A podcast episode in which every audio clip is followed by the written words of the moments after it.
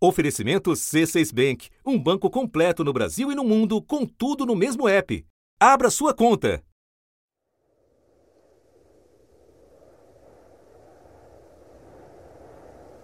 Carregada pelo vento por mais de 12 mil quilômetros, a fumaça dos incêndios florestais na Austrália chegou ao Brasil nesta semana. Mais especificamente ao Rio Grande do Sul. Antes de alcançar os céus brasileiros, a nuvem cruzou o Pacífico e cobriu partes do Chile e da Argentina. Os gaúchos nem devem perceber porque ela está muito alta, cerca de 10 mil metros de altitude, e também porque tem muitas nuvens de chuva, e aí ela acaba se misturando. Já no país de origem, origem da fumaça, a situação é bem diferente.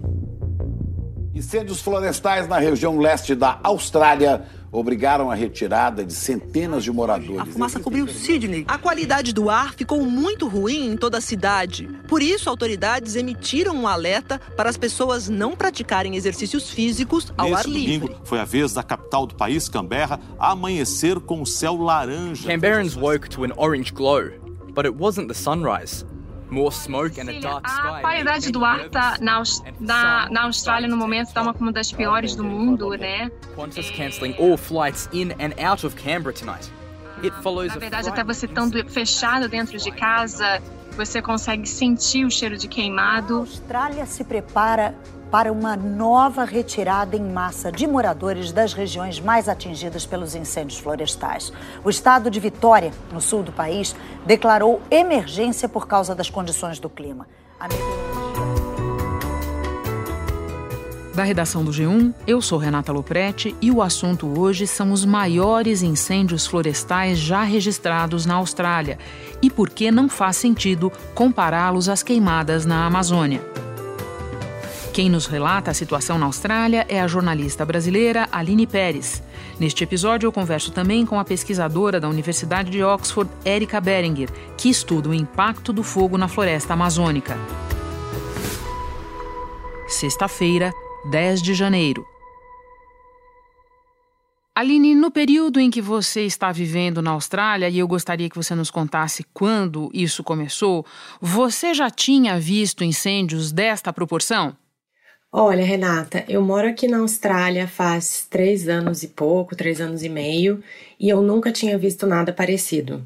Eu já tinha ouvido falar de incêndios muito fortes, problemáticos que aconteceram no passado, mas nunca é, nessa proporção e por, e, e por tanto período de tempo, assim, por um período tão longo de tempo. Eu sei de casos isolados em alguns estados, mas nada parecido com o que está acontecendo agora. Já tinham te contado, por exemplo, das famosas queimadas do Sábado Negro de 2009? Sim, já. Inclusive aconteceram aqui no estado onde eu moro, que é o estado de Victoria. Eu moro aqui em Melbourne. Victoria ablaze, counting the cost of the worst bushfires in decades. Got nothing. Victoria, commemorations for the second anniversary of Black Saturday have begun. Então, é, é, um caso bem famoso e, e foi muito trágico, né? Foi o pior incêndio, com mais de 170 pessoas mortas, mas é, como está acontecendo agora, realmente está sendo muito diferente pelo, pelo longo período em que as queimadas estão acontecendo e também por toda a extensão de terra, né, em que está que tá dominando o país todo, porque na verdade o país inteiro está afetado, seja por fogos ou pela fumaça que está chegando em vários, em todos os estados. Pois é, e como você disse, você vive no estado de Vitória, que é um dos mais afetados. E o que a gente sabe é que a temporada de fogo começou há bastante tempo, mas ela veio para o noticiário, noticiário internacional mais recentemente. Conta para nós quando é que foi que a coisa se agravou?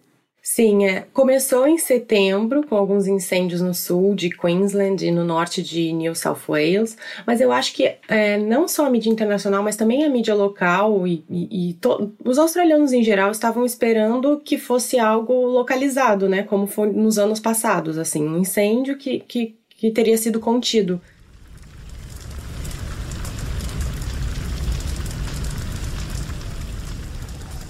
E com a chegada do verão, em dezembro, com temperaturas muito altas e vento muito forte e o tempo muito seco, esses incêndios foram piorando, outros focos de incêndio foram criados e assim foi uh, uh, se espalhando por quilômetros e quilômetros de extensão. Então, realmente piorou mesmo em dezembro. Victoria foi atingido com, com um grande incêndio, vários focos de incêndio, mas que agora acabaram se juntando e tem um grande foco é, no, no, nordeste do estado e muitas pessoas atingidas, enfim, realmente está sendo uma tragédia assim que está é, tomando conta do país.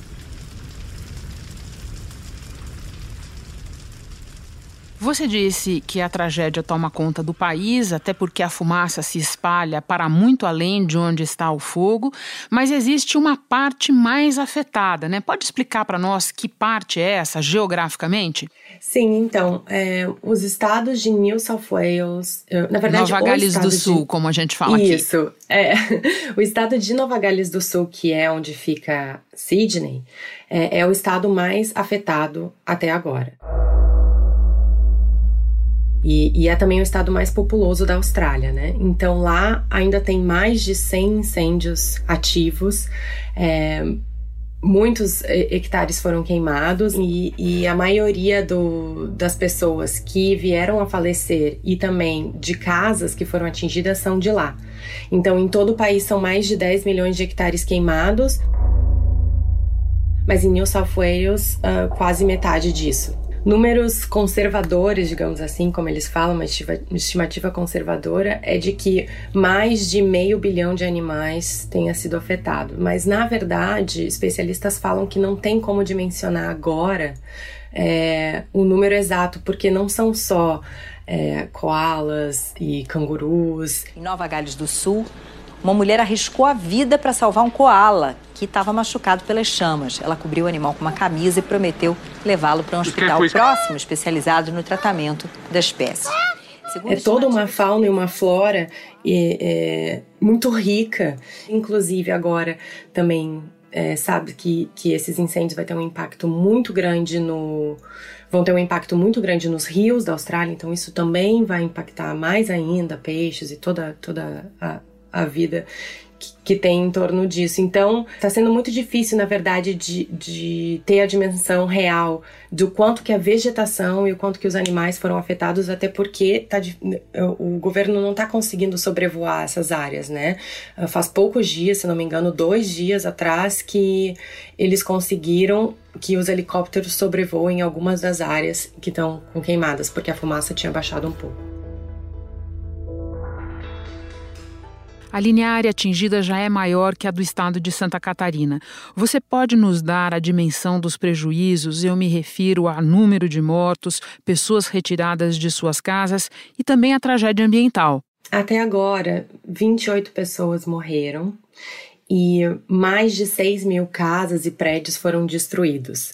Como eu falei, são mais de 10 milhões de hectares queimados no país todo. Mas a gente sabe que muitas pessoas foram afetadas, é, tanto pessoas que estavam uh, passando férias em lugares, porque muitos desses lugares que queimaram são lugares turísticos. No estado Vitória, o governo ordenou a retirada dessas 30 mil pessoas de uma região turística chamada East Gippsland, que fica a 140 quilômetros de Melbourne, é a segunda maior cidade do país e a capital do estado. Então, assim, por exemplo, aqui em Victoria, mais de 4 mil pessoas ficaram presas numa praia porque não evacuaram a tempo, tiveram que ser transportadas para outra parte do estado de barco. Bom, você acabou, há pouco você nos falava das altas temperaturas. E como você bem sabe, os brasileiros, especialmente os que vivem do sudeste para cima, estão razoavelmente habituados com altas temperaturas, mas não o que vocês estão vivendo aí agora, mas máxima média de quase 42 graus, é, lugares que chegam a re registrar 48, 49 graus Celsius. Pode nos contar, Aline, na vida real, como é que é lidar com temperaturas altas assim? É, não é nada parecido com o que a gente está acostumado no Brasil, até porque aqui as temperaturas elas mudam muito drasticamente. Então, um dia tá 17 graus, no outro vai fazer 45.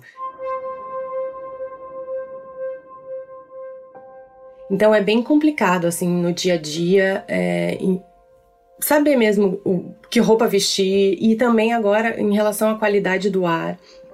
É, o ar tá muito, muito ruim, né? A qualidade do ar tá, tá bem precária em vários lugares e também nas, nas grandes cidades da Austrália, em Melbourne, em Sydney, em Canberra. É, ninguém estava esperando também que, que, que essa mudança acontecesse assim cada vez mais frequente. Na verdade, a gente sabe pelas mudanças climáticas e por tudo que especialistas falam, mas viver no dia a dia é bem complicado mesmo. No meu caso, por exemplo, um pouco antes do Natal, é, os incêndios em New South Wales estavam tão intensos que a fumaça de lá chegou a Melbourne. Então eu estava numa praia em Melbourne, era um dia que a temperatura ia chegar a 44 graus. Eu estava na praia de manhã ainda, quando a temperatura ainda estava em torno de 30, 30 e poucos. E o céu que estava azul, lindo, é, de repente, em questão de minutos, ficou completamente coberto de uma fumaça muito densa, cinza escura. E, e eu achei que era um incêndio aqui em Melbourne. E depois a gente foi é, procurar, enfim, na internet e descobriu que na verdade era fumaça vindo de New South Wales. Então, as temperaturas são altas, o vento é intenso, não é um clima agradável para estar na rua.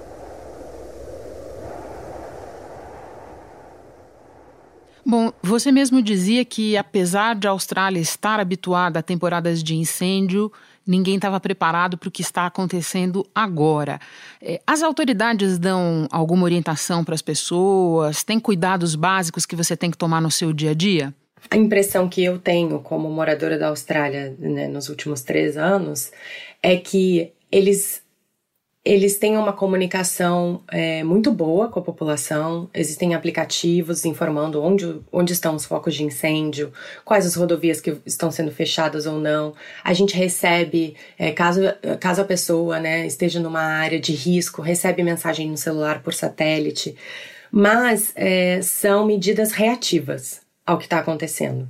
Então, eu acho que a população não estava preparada porque a gente não é, é educado a é, ter na nossa rotina, no nosso dia a dia, medidas preventivas, que é o que mais está sendo discutido agora também. É, e, e o, o, governo está recebendo críticas, a maneira como, tá, como eles estão lidando com os incêndios tem, tem sido bastante debatido na mídia. Então, acho que de repente, a partir de agora, com esses incêndios tão poderosos que estão acontecendo, talvez isso mude. Bom, por falar em avaliação da mídia e o que rola no noticiário, eh, me chama a atenção que isso esteja acontecendo no momento em que a Austrália estava exposta no noticiário como um dos países que tem eh, um dos maiores emissores per capita de gases do efeito estufa. Na COP25, a Austrália foi considerada um país vilão, digamos assim, aliás, como o Brasil também. Esse assunto entra na avaliação que as pessoas estão fazendo da resposta das das autoridades aos incêndios ou não? Como é que funciona? Sim, sim. É, isso está sendo bastante discutido aqui e, e, desde o início dessa crise, dessas queimadas né, do, do verão desse ano, o primeiro-ministro ele foi sempre muito relutante em relacionar a gravidade dessas queimadas com as mudanças climáticas e apesar de depois ter admitido a contribuição do aquecimento global para o que a gente está vivendo hoje, ele não faz nenhuma ligação direta é, entre políticas públicas ou políticas é, direcionadas ao clima e, e, ou a falta delas, né, e, e, a gravidade dos incêndios. Cannot be directly linked to a, which I don't think it's right to do, as the question sort of implies. Então, é, ele está sendo é, bastante é, cobrado. contestado, uhum. é isso, cobrado pelas pessoas, pela população, inclusive as cidades em que ele está visitando, muitas pessoas estão falando isso para ele. A mídia tem mostrado muito isso, assim, pessoas que não querem apertar a mão dele, pessoas que falam realmente para ele que isso é culpa é, é, do governo e da falta de políticas nessa direção. How come we only had four trucks to defend? Nah, you're an idiot, Mike. Oh. You really Então, além disso, também ele tirou férias no Havaí. Teve essa história, né, no Natal? É, então, assim, a imagem dele, do governo e como o governo está lidando com essas queimadas está bastante comprometida aqui na Austrália. Por fim, Aline, eu te faço uma pergunta de caráter cultural, porque a gente sabe que o fogo ele está tão presente na vida dos australianos que ele aparece no folclore, na literatura, ele é quase que um elemento constitutivo dessa população e dessa cultura. Conta para nós como é que isso se manifesta. Olha, é, a Austrália ela tem uma vegetação que é um, propensa a queimar e os povos indígenas sempre souberam disso, sempre lidaram muito bem com o fogo. É, mas parece que essa cultura foi se perdendo né, com os anos, com, com a chegada do, do homem branco aqui, enfim. E então a maneira como os australianos estão lidando com a terra, na verdade, está uh, ajudando né, a que, que essas queimadas se intensifiquem.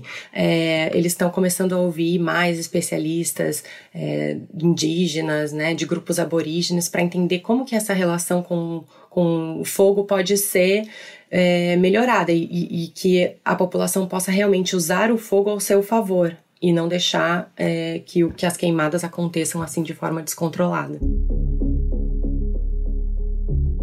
Aline, muito obrigada pelas suas informações e por acordar tão cedinho para conversar com o assunto. Boa sorte, bom trabalho para você aí. Hora de conversar com a pesquisadora Érica Beringer. Obrigada, bom dia para vocês.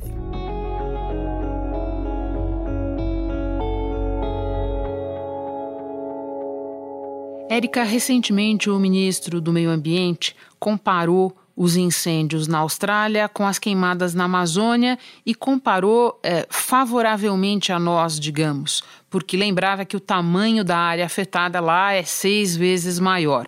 Mas são fenômenos muito diferentes e eu queria que você nos explicasse por quê. É, essa é uma comparação completamente errônea.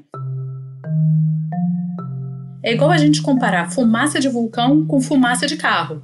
Os dois são fumaça, mas as causas são completamente diferentes. E esse é o caso da comparação sobre a área queimada na Amazônia e na Austrália. Na Austrália, esses incêndios ocorrem naturalmente, porque a Austrália possui diversos ecossistemas secos como por exemplo savanas ou florestas secas, que o fogo faz parte do regime natural desses ecossistemas. O fogo ocorre naturalmente, apesar de desse ano ele está ocorrendo com maior severidade, matando é, é, mais, mais árvores e daí a decorrência de matar mais animais do que o normal. E isso porque a Austrália está passando por uma seca muito forte. Na Amazônia, 2019 foi completamente diferente. O que a gente viu foi um aumento muito grande no desmatamento na Amazônia e faz parte do processo de desmatamento se colocar fogo na Terra. O físico Ricardo Galvão, ex-presidente do Instituto Nacional de Pesquisas Espaciais, o INPE, foi o entrevistado da Central Globo News. É interessante o número de focos de queimada, o aumento de 30%. Se vocês se recordam dos dados do desmatamento que foi divulgado, no, consolidado no começo de novembro, também quase 30%. Certo? Então, o, o, o incêndio na Amazônia é uma consequência do desmatamento. Por quê? Uma vez que a floresta é cortada, não, não faz sentido ela continuar ali no chão. A gente tem que colocar fogo para ela literalmente virar cinzas e a gente poder plantar. Então, o fogo na Amazônia foi causado por ação humana, enquanto na Austrália a gente teve sim alguns incêndios criminosos que inclusive foram noticiados, mas a grande causa são causas naturais que estão sendo exacerbadas por causa das mudanças climáticas. Você pode nos dar alguns exemplos de ecossistemas australianos e de outros países também que possuem esse regime de fogo? É possível comparar com o cerrado brasileiro, por exemplo? Sim é possível comparar, porque o Cerrado brasileiro tem um, um regime de fogo, ou seja, de anos em anos é normal que o cerrado queime. Segundo os pesquisadores, o fogo faz bem à saúde do cerrado. No caso do cerrado, a vegetação se regenera rapidamente. Vejam a gente aqui, também vê muitas queimadas na Califórnia, né? nas florestas de sequoias, na, na costa da Califórnia. E essas são queimadas também naturais que ocorrem de tempos em tempos, ou nas savanas africanas, e também, por exemplo, nos outbacks australianos, nas florestas é, de eucalipto, esses incêndios são naturais e eles ocorrem é, é, naturalmente. A única diferença é que a gente é, tem regimes de, de fogo diferentes entre esses lugares. Eles voltam, o fogo volta em intervalos diferentes. Em alguns desses ecossistemas vai demorar 10 anos para o fogo voltar, em outros vai demorar 5 anos, por exemplo. E o que explica a intensidade dos incêndios deste verão? Porque quando a gente olha os números da Austrália, vai acompanhando no noticiário, fica sabendo que o que está acontecendo lá este ano é muito diferente do que aconteceu em temporadas anteriores de fogo. Sim, Renata. O que explica são as mudanças climáticas. A Austrália já está muito mais quente, experienciou temperaturas altíssimas esse, esse verão com lugares chegando a quase 50 graus centígrados. Ou seja, ela está experienciando um período muito mais quente que o dito normal, né, para essa época do ano na Austrália. E ao mesmo tempo, a seca começou antes do que costuma, é, do que normalmente costuma começar e está durando mais tempo também. É como se a Austrália estivesse passando por um análogo do El Ninho, né, que a gente tem aqui no Brasil. Ela está passando por um fenômeno climático que ocorre no Pacífico e que uh, exacerba essas condições de calor e de seca. Bom, e por fim eu queria que a gente retomasse a questão da Amazônia e procurasse entender qual é o impacto do fogo em, em ecossistemas adaptados a ele, como você está nos explicando, é o caso do australiano, e em florestas úmidas como a Amazônia. Nossa, essa pergunta é fundamental porque a resposta desses ecossistemas úmidos, ou seja, que não estão acostumados com fogo, como a Amazônia, e os ecossistemas secos, que estão acostumados com fogo, são completamente diferentes. Em ecossistemas secos, as árvores, por exemplo, têm a casca muito grossa, quase uma cortiça, porque isso protege essas árvores, protege o cerne das árvores de queimarem, protege das temperaturas ficarem muito altas dentro da árvore, matando as células da árvore. Agora, em florestas úmidas, a gente não tem qualquer tipo de proteção. A casca das árvores na Amazônia é super fininha. Então, um fogo, mesmo de baixa intensidade, já aumenta a temperatura de uma forma que é suficiente para matar a árvore, para matar as suas células, o que então mata a árvore. Em termos de recuperação, nesses sistemas que estão acostumados com fogo, ela ocorre de uma forma muito mais rápida. Por exemplo, tem várias espécies de plantas que elas só vão germinar, a, a, a semente só vai nascer depois do fogo.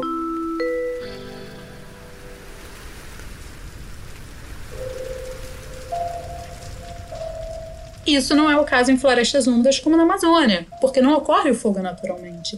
Então, uma vez que ocorre o fogo, mata 50% dos indivíduos 50% das árvores morrem e continuam morrendo ao longo dos anos, não é uma morte imediata, e não tem nenhuma árvore que vai brotar imediatamente depois do fogo. O que a gente tem sim é uma invasão de espécies generalistas, aquelas que crescem em qualquer lugar, que no terreno baldio do lado da sua casa vai estar crescendo. Então a gente perde uma biodiversidade imensa e fica com uma floresta muito mais simples em termos de biodiversidade. Portanto, a descaracterização da floresta úmida é muito mais grave do que o fenômeno é, num ecossistema como o australiano, é isso? Perfeito, Renata. Érica, muito obrigada pelas tuas explicações. Bom trabalho para você aí. Obrigada a você. Tchau, tchau. Este foi o assunto podcast diário do G1. De segunda a sexta, nós aprofundamos um tema relevante do noticiário em conversas com repórteres, especialistas e personagens da notícia. O assunto está disponível no G1, no Apple Podcasts, no Google Podcasts, no Castbox, no Spotify, na sua plataforma preferida, onde você pode assinar e seguir a gente para não perder nenhum novo episódio. Comigo na equipe do podcast estão Mônica Mariotti, Isabel Seta, Luiz Felipe Silva, Thaís Matos, Sérgio Fernandes e Giovanni Reginato. Eu sou Renata Loprete e vou ficando por aqui. Até o próximo assunto.